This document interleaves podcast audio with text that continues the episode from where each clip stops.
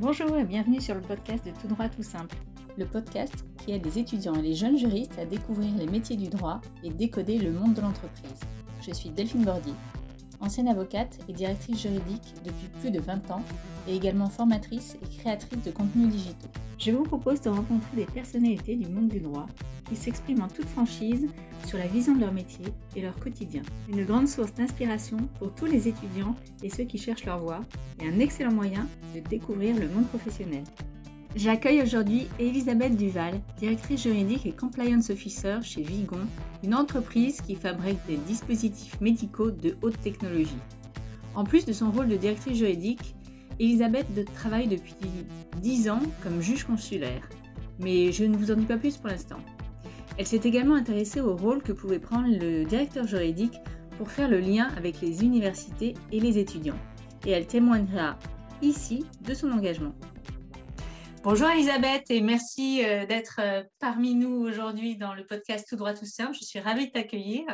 Alors, est-ce que je peux te demander d'abord de te présenter en quelques mots et de retracer un petit peu ton parcours? Oui, bonjour Delphine, bonjour à tous. Euh, merci de, prendre le temps de, de, discuter un petit peu avec moi de ces sujets qui me tiennent à cœur. Alors oui, je suis Elisabeth Duval, directeur juridique et compliance officer, du groupe Vigon. Vigon, c'est une ETI familiale qui fabrique et commercialise des dispositifs médicaux du genre des cathéters, mais plein d'autres produits assez technologiques dans le monde entier, avec 25 filiales dans le monde.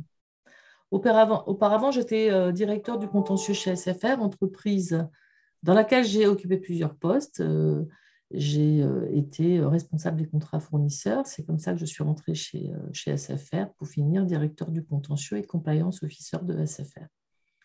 J'ai démarré ma vie professionnelle chez Dassault Automatisme et Télécommunications, qui était une filiale civile de Dassault Électronique, équipementier militaire, qui aujourd'hui n'existe plus puisqu'elle a été rachetée par Thomson, qui a démembré ensuite les différentes activités.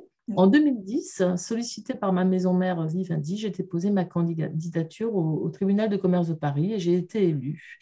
Je appartiens à la promotion 2011. D'accord. Et alors, pourquoi tu as choisi, j'entends que tu as été euh, sollicité, mais pourquoi tu as choisi d'exercer les fonctions de juge consulaire en plus de ton métier de directrice juridique? Alors oui, bien sûr. En fait, j'ai été sollicitée par ma maison mère, Vivendi, qui souhaitait, alors Vivendi était précurseur, hein, on, en reparlera, qui souhaitait avoir un juge dans toutes ses filiales. Donc chez Canal, on avait Caroline Guénetto, euh, chez Vivendi, on avait Marilène Huertas, euh, et donc chez SFR, on a, on a, on a demandé si euh, un, juriste ou un directeur juridique pouvait rentrer au tribunal. C'est ainsi que ma, ma hiérarchie m'a soutenue m'a demandé si ça m'intéressait. Moi, j'étais directeur du contentieux, donc c'était vraiment euh, un complément euh, très naturel et très intéressant d'être de l'autre côté de la barre. Et c'est ainsi que ma direction m'ayant promis de libérer un peu de temps dans mon emploi du temps pour me permettre d'aller assister à mes audiences, j'ai déposé ma candidature. Et du coup, ça te prenait combien de temps justement dans ta semaine, ça? Alors, euh, à Paris, c'est très particulier. À Paris, c'est en contentieux général, c'est à peu près un mi-temps en plus. Donc ah c'est énorme. Il faut avoir du temps le soir, il faut avoir du temps le week-end, il faut accepter de ne jamais être serein quand on est chez soi en train de bouquiner un magazine ou même un livre, parce que l'on sait qu'on a des jugements qui attendent. Est-ce que tu peux rappeler le, le rôle d'un juge conciliaire et les conditions d'éligibilité, puisque tu as dit tout à l'heure que tu avais été élu. Alors, euh, donc si je repars euh, à la genèse de la création des tribunaux de commerce, hein, ils ont été fondés en 1563 par Michel de l'Hôpital, qui était chancelier de France à l'époque. Euh, ces tribunaux de commerce sont tous composés de juges non professionnels, donc ils ne sont pas échevinés, sauf en Alsace, Lorraine, parce que c'est très particulier. Donc les juges ne sont pas des magistrats, nous sommes des juges, nous n'avons pas fait l'ENM.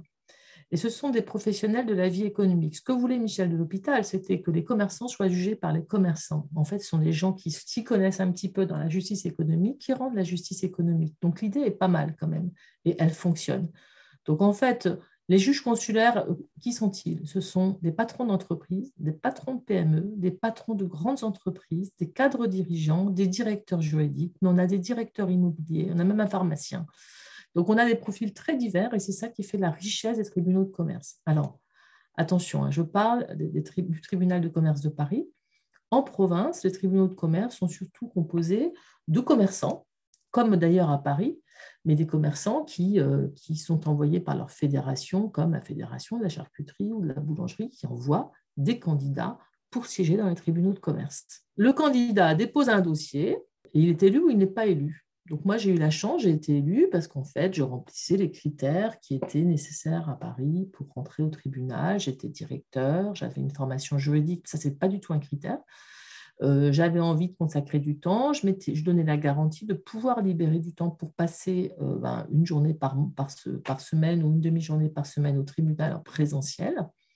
Ah oui, il faut démontrer euh, quand même ça. Et est-ce qu'il y a des critères d'âge, par exemple ou de... Alors, il faut avoir 30 ans il faut avoir entre 30 ans et 75 ans. Donc, un juge qui a 70 ans ne rentrera pas parce qu'en fait, les deux premières années sont des années euh, probatoires et puis de formation. Donc, il ne faut, euh, faut pas rentrer après 65 ans, je dirais. On nous propose euh, cinq mandats aujourd'hui, mais en fait, euh, au départ, c'était quatre. Deux mandats, un mandat de deux ans et trois mandats de quatre ans, sachant que les deux premières années sont des années qui permettent au juge de voir si la charge de travail et l'intérêt de la profession sont compatibles avec son activité professionnelle et puis son souhait d'évolution. Euh, et puis surtout pour, pour le tribunal, pour voir si le, le juge est en mesure de rédiger des jugements en droit. D'accord. Donc en fait, ça, peut durer 14, euh, 14 ans, c'est ça en tout? 14 ans, mais on a rajouté euh, un mandat de 4 ans possible pour les juges qui veulent euh, encore continuer à œuvrer pour, la, pour le service public de la justice. Donc on peut faire jusqu'à 18 ans dans le même tribunal. Ensuite, on peut quitter le tribunal où on est et aller dans un autre tribunal. Moi, c'est ça ah, que quand je quitterai Paris. J'irai sans doute m'installer à Bayonne et, et je demanderai peut-être à rentrer au tribunal de commerce de Bayonne. Ah oui, d'accord. Moi, je croyais que ça. Oui, donc c'est pas 14 ans ou 18 ans euh, globalement. C'est dans un. D'accord, ok. Dans un tribunal donné. À Paris, il y a quand même des spécificités. Donc, Paris est le plus grand tribunal de France. Hein, nous avons 170 juges à peu près. Euh, le juge doit d'abord passer 4 ans au contentieux général avant de pouvoir aller en chambre de procédure collective. C'est comme ça, c'est pas comme ça dans les autres tribunaux, mais à Paris, on a aussi un tribunal avec des chambres spécialisées. Donc moi, j'ai commencé en rupture brutale, après je suis allée en sanction des dirigeants après liquidation pour arriver finalement euh, en procédure collective. Mais il y a des chambres de construction, des chambres droit des sociétés, des chambres franchise distribution, où on a des gens qui sont vraiment spécialisés et qui traitent un petit peu toujours des mêmes sujets. Donc, ça permet d'avoir une expertise euh, très aguerrie. À Nanterre, Nanterre est un très grand tribunal également. Il n'y a pas de chambre spécialisée. Donc, le juge à Nanterre travaille sur tous les sujets et y compris sur les procédures collectives. C'est un fonctionnement un petit peu différent. D'accord. Euh, voilà. Et encore un petit mot sur le travail du juge. Le juge au tribunal de commerce a la particularité de préparer ces audiences. Je ne veux dire du mal de personne, mais il y a d'autres tribunaux où les juges arrivent, les magistrats arrivent, ils ont moins préparé les audiences qu'au tribunal de commerce parce que le juge bénévole veut faire son travail correctement, il sait qu'il n'est pas magistrat et donc il prépare parce qu'il ne veut pas se faire piéger. Donc il hmm. prépare ses audiences et ensuite il dirige son audience en cabinet, donc il est seul juge face aux parties ou en audience de plaidoirie. Donc là, il y a trois juges face aux parties, mais ce n'est pas la majeure partie des dossiers. En général, on est en cabinet et on est seul. Ensuite, le, juge rédige son jugement tout seul. Il peut bien sûr demander des conseils aux autres membres de son délibéré, qui sont qui un délibéré à trois juges. Ensuite, le jugement est délibéré au tribunal en présentiel par le collège de trois juges auquel appartient le juge qui a euh, deux dossiers. Et c'est ensuite le tribunal qui rend le jugement. Ce n'est pas le juge qui rend un jugement, c'est le tribunal. D'accord. Et tu as dit quelque chose de très important, tu as dit le juge bénévole. Donc ça veut dire qu'il n'a aucune, euh, il n'est pas payé, il n'a aucune gratification pour euh, tout le travail qu'il fournit, qu'il produit. Euh, du coup, quelle, toi, quelle gratification tu as tiré de ces expériences en tant que juge? Parce qu'évidemment, ce n'est pas pour l'argent qu'on fait ça. Euh, non, mais en fait, euh, c'est un très grand enseignement euh, que, donne le tribunal de commerce, c'est qu'en fait, on comprend, pour ceux qui ne le savaient pas encore, moi je ne le savais pas, je suis capable de beaucoup travailler sans être payé en monnaie sonnante et trébuchante. En revanche, j'y trouve mon compte si j'y reste. Je ne suis pas mariée avec le tribunal, je peux quitter à tout moment. Je ne le ferai pas parce que je mettrai en difficulté mes collègues, mais je peux quitter à tout moment le tribunal. Euh, la, gratification, elle est très très différente en fonction des juges. Il y a des juges qui m'ont dit, euh, bah, j'ai divorcé. Moi, je ne voulais pas continuer ma vie comme avant. Je voulais qu'il y ait un truc qui change. Je suis rentrée au tribunal et j'ai trouvé à m'occuper intelligemment, m'occuper l'esprit, j'entends. Voilà, il y a des gens qui en fait sont en fin de mm. carrière, qui trouvent que c'est sympa de se faire appeler Monsieur le Président et qui ont envie de s'occuper intellectuellement l'esprit plutôt que d'aller juste jouer au golf. Euh, il y a des gens comme moi qui ont été sollicités par leur maison mère et qui se sont dit pourquoi pas? Et en fait, je me suis retrouvée euh, bizarrement des samedis après-midi avec le code civil ouvert sur mes genoux à la page du DOL euh, à me passionner pour le sujet du DOL, qui est un sujet assez compliqué en droit, et à me retrouver également le soir à 3 heures, à 3 heures du matin, les pieds gelés, à finir mon, jugement passionnant, parce qu'une fois qu'on est parti dans la rédaction de la motivation, on ne s'arrête plus. Euh, bon, après, c'est un petit peu fatigant parce que le matin, il faut quand même aller travailler. Mais voilà, c'est des gratifications comme ça. C'est un autre monde, c'est un autre écosystème, ce sont d'autres personnes, c'est un autre réseau professionnel. Euh, c'est aussi un travail intellectuel euh, important. moi, quand je me suis retrouvée au tribunal, j'avais une équipe de juristes de 17 personnes dans mon équipe. Je faisais plus beaucoup de droit, je faisais beaucoup d'organisation et beaucoup de management. Je me suis retrouvée à faire de nouveau du droit et à réfléchir sur des notions de droit qui remontaient euh, à mes études de droit. Pour toi, c'était un vrai complément intellectuel, euh, finalement, euh, à ton travail de management en plus en tant que directrice juridique. Hmm. Voilà, le, juge trouve son compte d'une certaine façon. Il, se fait de nouveaux amis également. Il y a beaucoup de, de choses qui sont organisées autour du tribunal qui rendent la vie plutôt sympathique. Et puis on rencontre des gens il n'y a, pas que des, a pas que des stars au tribunal, mais on rencontre des gens qu'on ne, ne, rencontrerait jamais dans, dans, la vie que nous avons. Et, ça, c'est des rencontres qui sont tout à fait passionnantes. Et tu l'as dit tout à l'heure, donc il faut avoir 30 ans. Est-ce que toi, tes collègues euh, euh, juges, euh, ils étaient plutôt jeunes ou il y avait vraiment tout âge et, bah, écoute, c'est très drôle la question que tu poses parce qu'en en fait, on était 17 dans la promotion 2011 et euh, il y avait trois femmes, et des trois femmes, j'avais 48 ans, les trois femmes, j'étais la plus, la plus vieille. Il y avait mon amie euh, présidente du Cercle Montesquieu, euh, Laure Lavorel, qui était dans ma promotion, et une autre jeune femme qui était encore plus jeune que nous, Laure étant plus jeune que moi. Donc, les hommes étaient plus âgés. Il y avait quelques hommes qui n'avaient pas 50 ans, mais je pense deux maximum. En général, la population sont des gens qui approchent de la soixantaine et qui commencent à s'intéresser à ce qu'ils vont faire ensuite, après leur retraite. Cela dit, il y a quand même beaucoup de jeunes au tribunal, de plus en plus. On essaye de faire rentrer des hommes et des femmes parce que les femmes euh, bah, travaillent plus que les hommes à la maison. C'est encore vrai malgré tout. Et donc, prendre un job en plus non rémunéré, c'est compliqué pour elles. Mm. Mais euh, c'est la raison pour laquelle il y a moins de femmes euh, au tribunal de commerce. Mais ce sont des choses qu'on essaye de corriger et on essaye aussi d'avoir euh, des recrutements de juges actifs, c'est-à-dire des juges qui sont encore très impliqués dans la vie économique pour justement avoir des jugements au plus près de la réalité économique. D'après toi, quelle est la, la meilleure formation pour être un bon juge consulaire Ce serait plutôt euh, l'université, le droit, l'entreprise, ou, justement c'est cette diversité qui, est la plus riche et qui fait que les jugements sont ce qu'ils sont À Paris, nous avons beaucoup de, polytechniciens et d'HEC.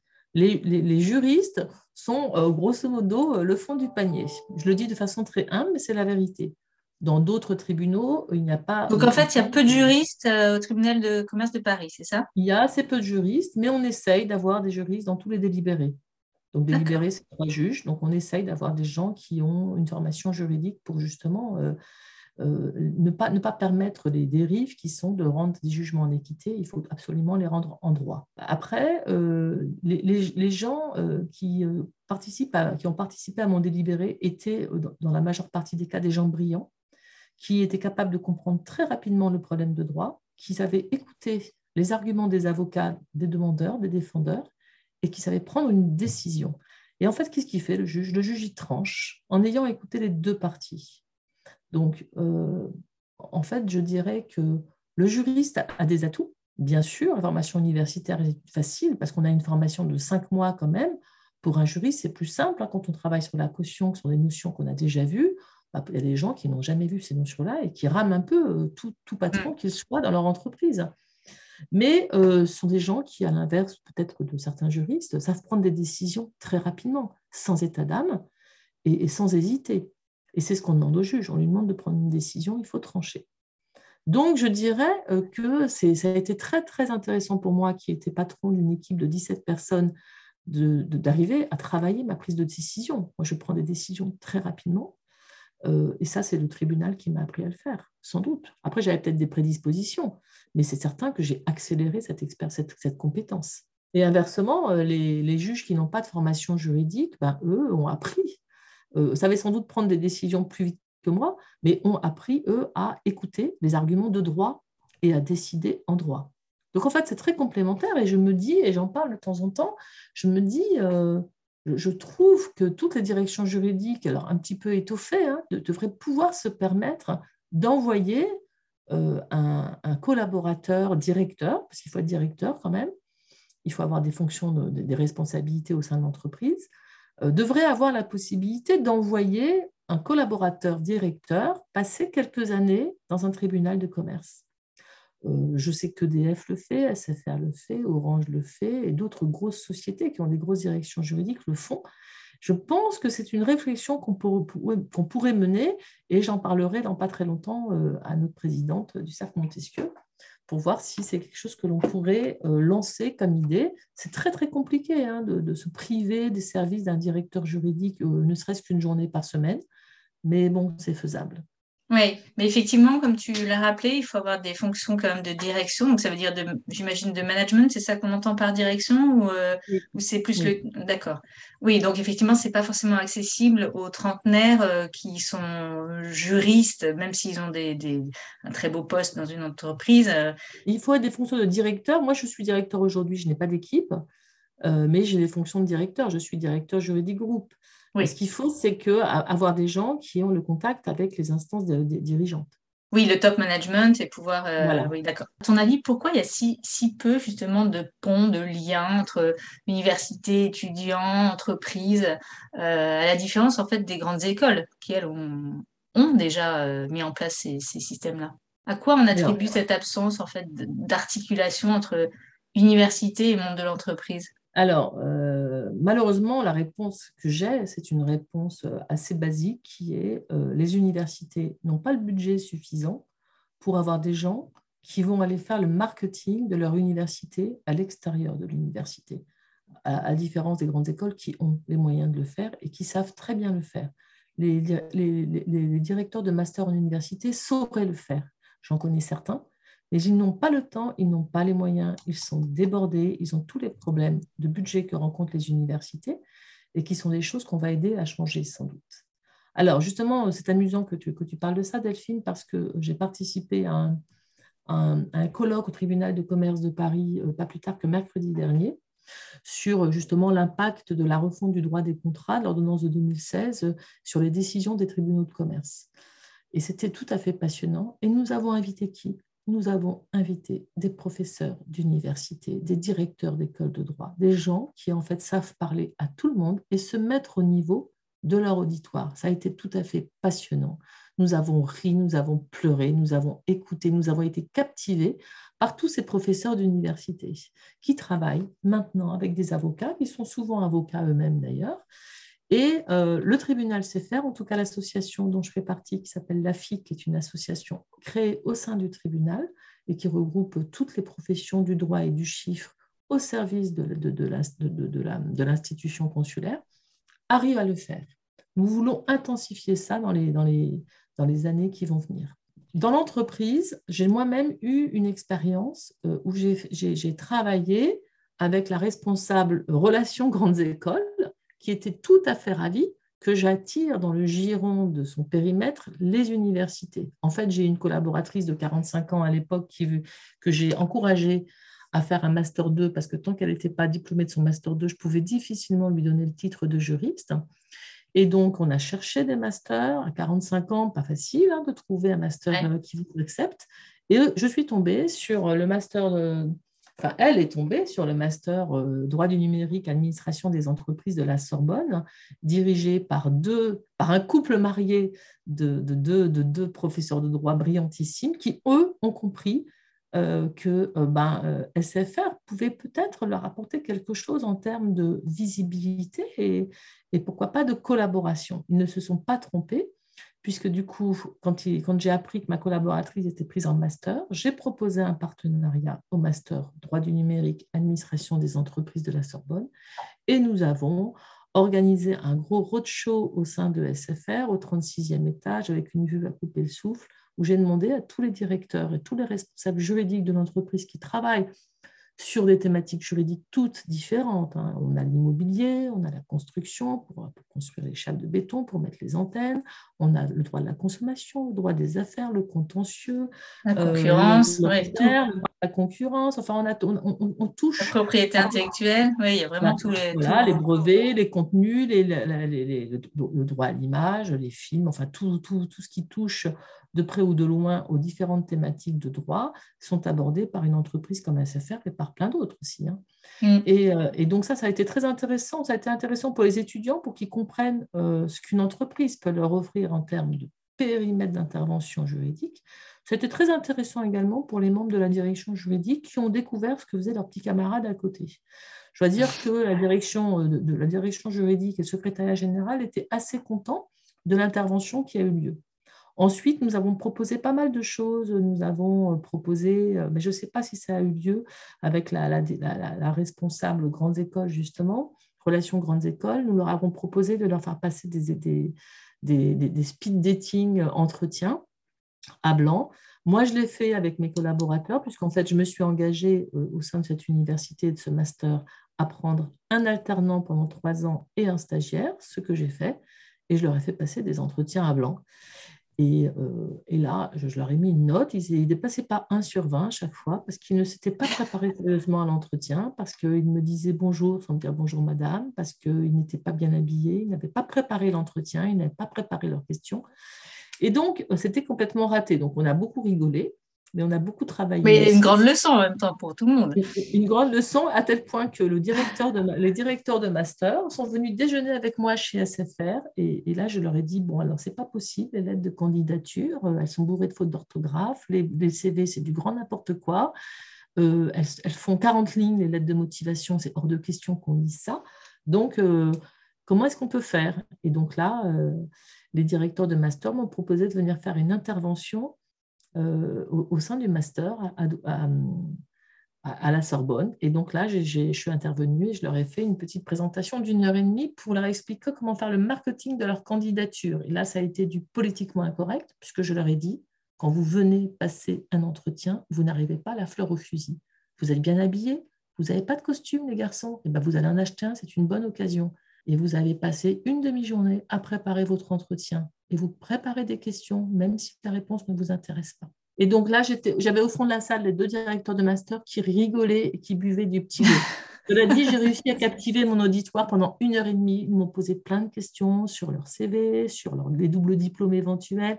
Et donc, j'ai réussi à attirer leur attention. J'ai eu une autre expérience. Là, c'est euh, euh, grâce à, un ami professeur de droit qui m'a demandé, en tant que, juge commissaire, donc juge en procédure collective, il m'a demandé si j'acceptais de prendre un module procédure collective à Dauphine en Master 1. Donc, euh, j'ai beaucoup réfléchi, puis finalement, j'ai fini par accepter. J'ai proposé à mon président de délibéré, qui était un de mes copains de promo euh, de la promo 2011, de prendre sur les 18 heures, de prendre 9 heures. Et moi, j'ai pris les 9 autres heures. Chacun, nous nous sommes euh, organisés pour faire intervenir des grands professionnels du droit des procédures collectives donc, euh, David, qui a pris les neuf premières heures, s'est attaché euh, les, services de la star des mandataires judiciaires en France. Et moi, j'ai fait intervenir euh, à toutes les heures que j'ai dispensées à Dauphine, j'ai fait intervenir le procureur de la République, j'ai fait intervenir la star des administrateurs judiciaires, j'ai fait intervenir un avocat spécialisé en procédure collective, un commissaire-priseur, et on a fait le final avec la visite du tribunal de commerce de Paris, avec un juge qui connaît bien le, tribunal et qui sait commenter toutes les tentures qui sont accrochées en salle de conseil, par exemple. Et c'est le président du tribunal de commerce de Nanterre qui m'a fait l'amitié de venir faire le discours de fin. Et ça a été extraordinaire parce qu'il il avait un punch étonnant. Il leur a parlé comme il fallait leur parler. Et donc tout le monde a ri et a été euh, là aussi très attentif à tout ce qui s'est dit.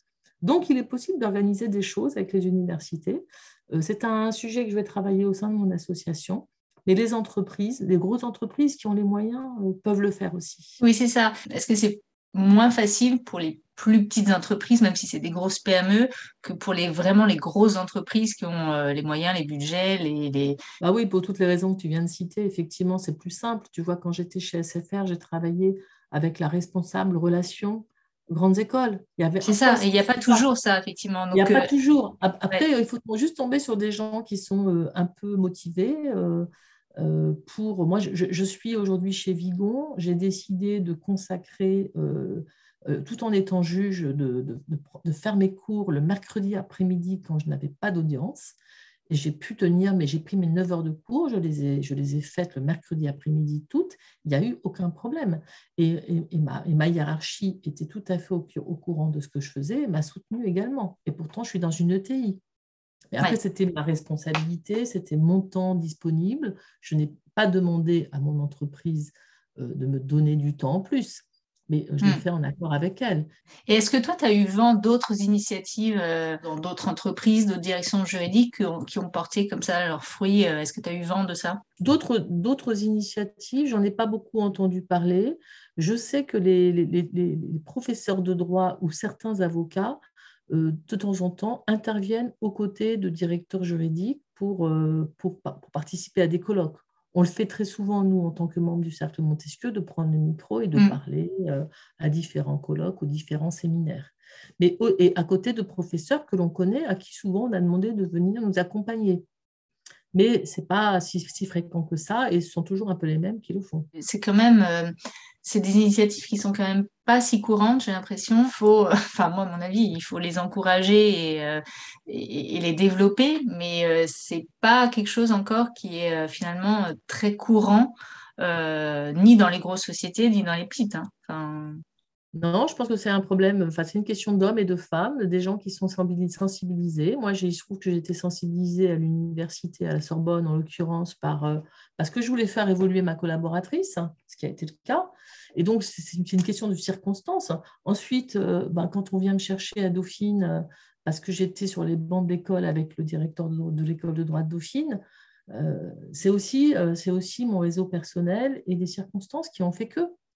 Maintenant, je pense qu'il y a des gens qui, qui, seraient tout à fait, enfin, qui seraient très très bons, très performants dans des échanges avec les universités je pense qu'il faut le travailler. On ne se pose pas la question. On est tous le nez dans le guidon, euh, absorbés par notre quotidien, notre, boulot, notre famille. Et on ne se dit jamais, tiens, qu'est-ce que je pourrais faire d'autre? Effectivement, tout à l'heure, on a parlé de budget et euh, c'est un vrai, à mon avis, un vrai euh, sujet. Mais je ne suis pas sûre que ce soit qu'une question de budget. Cette absence de, enfin cette absence, ce manque en fait d'articulation entre université et monde de l'entreprise. J'ai l'impression qu'il y a autre chose aussi. Et ce serait intéressant de creuser cette question peut-être. Oui, parce que c'est pas que du budget, mais en fait, quand on sait que les directeurs de master sont complètement englués euh, par, le, par le fonctionnement euh, de l'université, euh, ce c'est pas qu'ils n'ont pas le budget, c'est qu'ils n'ont pas le temps. Mais qui dit qu'ils n'ont pas le temps, c'est parce qu'ils n'ont pas le budget. Les universités viennent rarement frapper à la porte des entreprises. Elles devraient le faire. Les, écoles de commerce, elles n'hésitent pas. Hein. Exactement. J'ai eu une de mes collaboratrices aussi euh, qui était donc qui venait du fameux euh, master et qui a participé à une de, mes réunions de direction à laquelle j'avais invité la DRH. Et elle, avait préparé un petit, un petit sujet, euh, et donc elle a pris la parole, elle l'a présenté de façon remarquable et elle a tapé dans l'œil de la DRH qui, malgré le fait que le, projet était fermé, lui a proposé de, financer son master à, l'ESSEC. Et donc, euh, ma collaboratrice stagiaire, euh, apprentie à l'école ou en contrat de professionnalisation dans mon équipe, s'est fait financer intégralement par SFR, alors que le programme était fermé. Euh, on a réouvert spécialement pour elle, et donc elle a, elle a eu un énorme cadeau financier de la part de SFR pour aller faire son master à l'ESSEC. Donc voilà, ça c'est des choses aussi qu'on peut envisager pour des juristes qui veulent aller faire un troisième cycle dans une école de commerce prestigieuse. Oui, mais c'est vrai que les écoles de commerce, euh, j'ai l'impression que, enfin, après c'est mon, c'est mon, c'est mon point de vue, mais se sentent vraiment plus investis dans le devoir d'aider les étudiants à trouver un emploi. C'est pas, ils sont pas seulement là pour donner du savoir, mais pour la suite. Les universités, je ne sais pas si elles se sentent aussi investies de cette mission-là ou si c'est bah, vraiment l'académique qui prime et euh, après, bah, après c'est pas leur problème. C'est un peu cru ce que je dis, mais.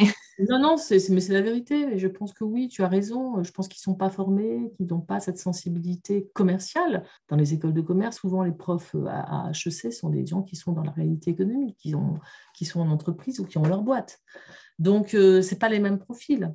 Les grands intellectuels, peut-être, euh, devraient aller chercher auprès des entreprises ce dont ils ont besoin. Mm. Mais pour ça, il faut quand même qu'on aille aussi leur tendre la main. Voilà, on arrive à, la fin de cet entretien. Elisabeth, merci beaucoup pour euh, cet échange parce que je pense qu'on a, on a fait beaucoup avancer le débat et les, je pense les questionnements en tout cas.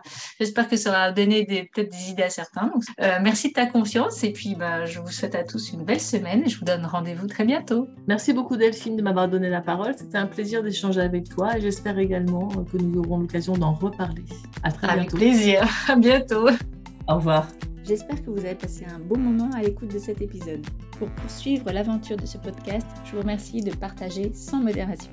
Si vous ne l'avez pas encore fait, allez visiter mon site www.toutdroittoutsimple.com et vous pouvez également vous abonner à la page LinkedIn pour suivre l'actualité de Tout droit tout simple. Enfin, si vous avez une envie de partager votre expérience, votre vision du métier ou vos idées nouvelles sur les métiers du droit, n'hésitez pas à me contacter. À bientôt!